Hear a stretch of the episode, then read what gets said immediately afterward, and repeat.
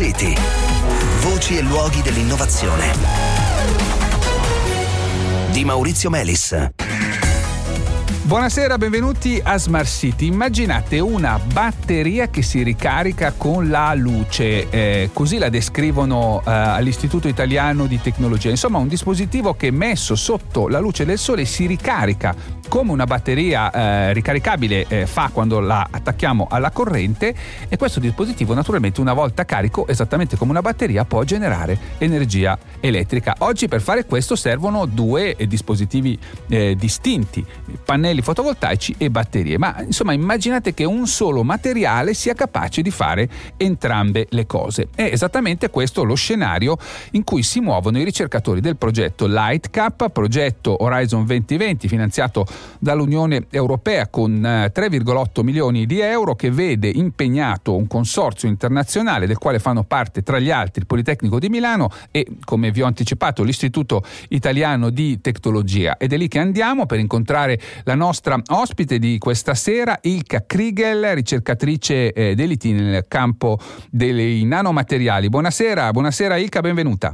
Buonasera. Allora, ci aiuti a entrare un po' più nel dettaglio, se ci spiega nei suoi tratti essenziali naturalmente il principio di funzionamento, perché è comprensibile. Allora, noi usiamo dei materiali ibridi che sono nanostrutturati, e in particolare usiamo due materiali diversi. Uno è planare, come il grafene, infatti si chiamano nanografene, e l'altro sono nanoparticelle.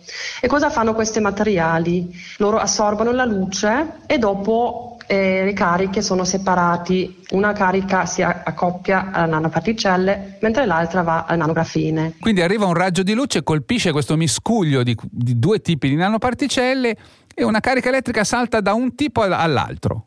Esatto. Quindi vi ritrovate un miscuglio di particelle cariche, alcune positivamente, alcune negativamente, più o meno, no? Si può dire più o meno così, esatto, giusto. Sì. E quindi cosa succede? Allora, noi abbiamo osservato questa separazione delle cariche, che fondamentalmente è la stessa cosa della cellula solare, in cui succede questa cosa. Okay. Solo cosa abbiamo osservato noi è che queste cariche si accumulano, che vuol dire molte cariche per una nanoparticella accumulato. E rimangono anche lì? Quello che abbiamo osservato noi è che per mesi proprio possono rimanere lì.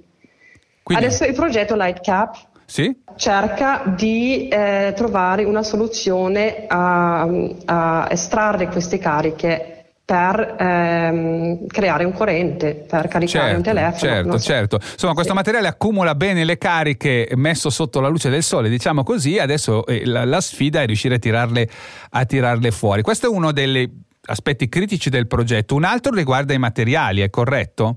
È corretto, esatto. Allora, un problema è come estrarre queste cariche, come far uso, e l'altro è che materiale usare. E addirittura noi cerchiamo di usare materiali che sono disponibili in Europa, così che non siamo dipendenti di paesi extraeuropei. Senta, ma quali sono gli scenari di applicazione di questo ipotetico dispositivo? Cioè, è una roba che starà nelle industrie, è una roba che ci potremmo portare dietro a un picnic, metterla sotto il sole e ascoltarci. Esatto, più o meno questa sì.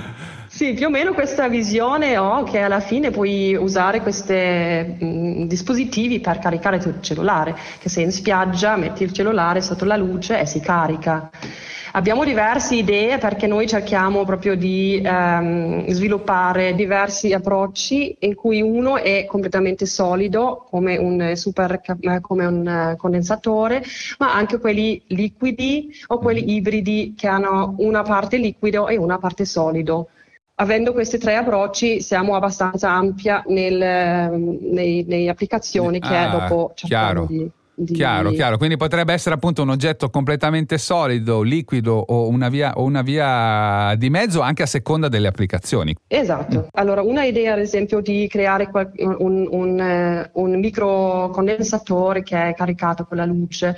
Questo tipo di condensatore si potrebbe usare ad esempio per situazioni un po' difficili, dove non puoi andare a caricare la batteria, e così si caricano autonomamente con la luce ad esempio sotto il ponte dove misurano le vibrazioni, il cambiamento delle vibrazioni. Questo dispositivo deve essere caricato spesso, ma forse non è abbastanza facile andare lì a caricarlo. Certo, tutte le situazioni di questo genere, quindi dispositivi da alimentare scollegati dalla rete o scomodi da alimentare. Un'altra cosa, se si pensa più all'applicazione di grandi misure, cercando di usare questi materiali anche nel liquido, adesso c'è un nuovo tipo di batterie che stanno sviluppando, che si chiamano flow cell batteries, che usano liquidi, e questi pensano più alla cosa large scale, allora grandi misure. Chiaro, quindi unire questo approccio alla tecnologia delle batterie cosiddette a flusso, ne abbiamo parlato poche puntate fa. Bene, grazie Ilka Kriegel e buon lavoro, adesso il progetto inizia, insomma avete molto da fare. Grazie mille, grazie. Bene cari ascoltatori, ci fermiamo qui, ci diamo appuntamento a domani, buona serata.